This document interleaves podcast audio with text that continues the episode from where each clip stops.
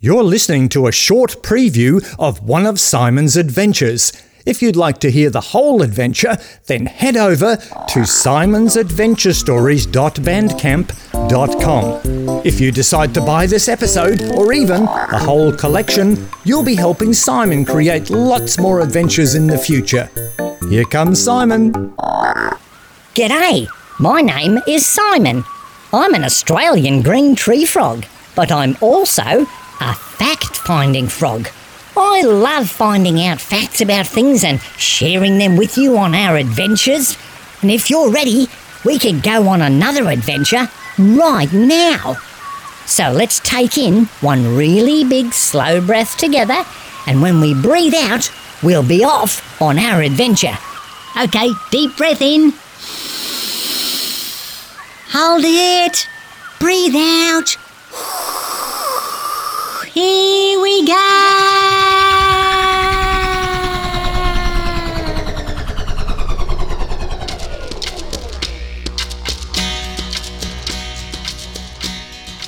Oh, wow! I can already think of four words that describe this adventure hot, hot, hot, and you guessed it, hot! Oh, lucky for us, it's late in the afternoon because a few hours ago we would have been totally fried by the summer sun because we're in the centre of Australia, right in the middle of the Simpson Desert.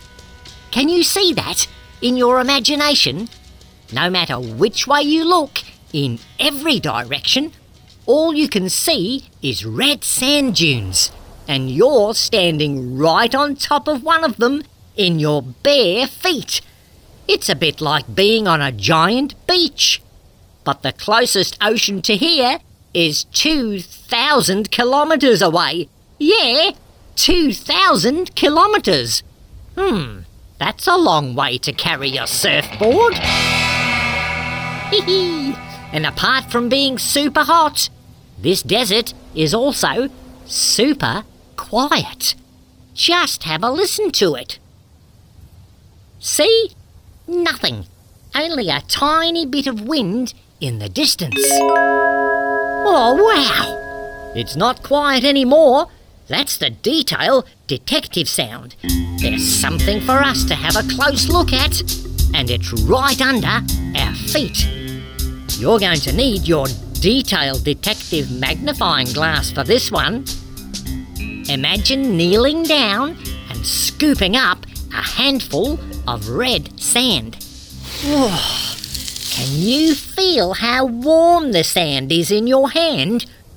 It feels like it just came out of the oven. Now think about holding your magnifying glass over the top of the sand. You might have to move it slowly backwards and forwards till you can see each grain of sand nice and clearly. Can you see that each grain is a tiny crystal and they're all different shades of red? Some are dark red, some are quite clear, and some are just a little bit pink. Millions of years ago, they were all beautiful clear quartz crystals. But over those millions of years, a mineral called iron oxide has stained them red.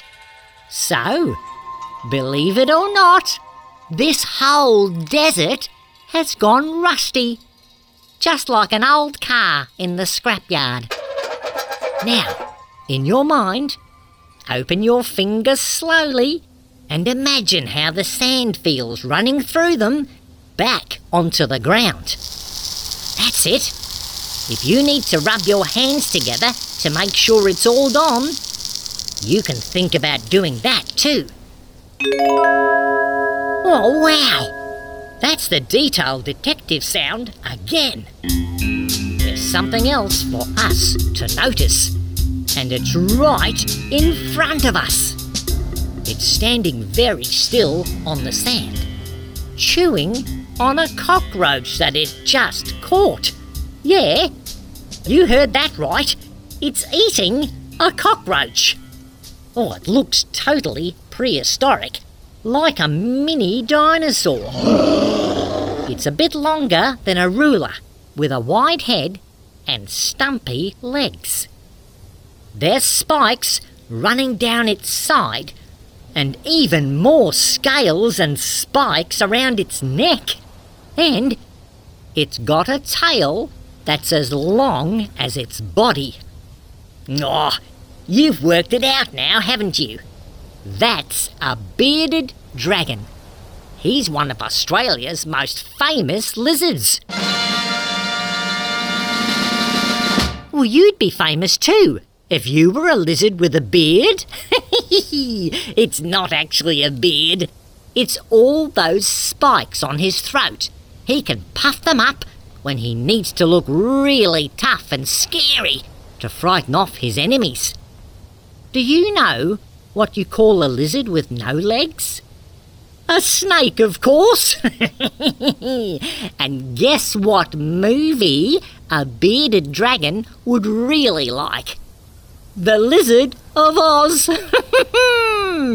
now, he might not be able to breathe fire like the dragons in the storybooks,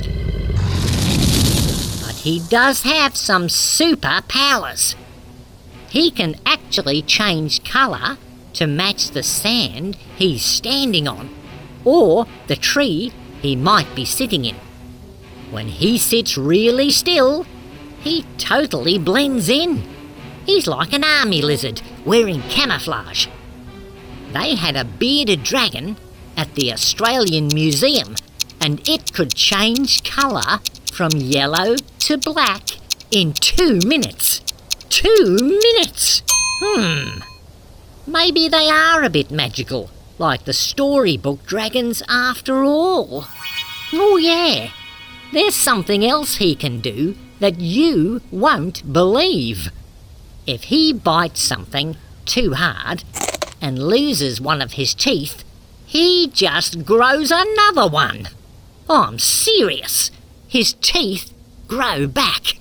He must keep the tooth fairy really busy. And he'd never have to go to the dentist.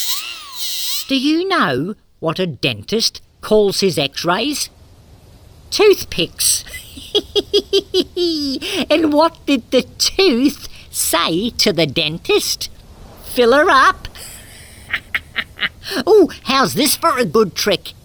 Bearded dragons can sleep standing up. Yeah, he just puts his legs in a locked position while he has a nap. I've heard of people sleepwalking, but not sleep standing. Hmm. Ooh, there he goes. Off to find somewhere safe to sleep. Oh, wow! That's the detailed detective sound again! It's keeping us busy on this adventure, all right. There's something for us to notice at the bottom of this sand dune and over to the left. That's the end of the preview. Remember, you can check out the whole adventure at simonsadventurestories.bandcamp.com. Thanks for listening.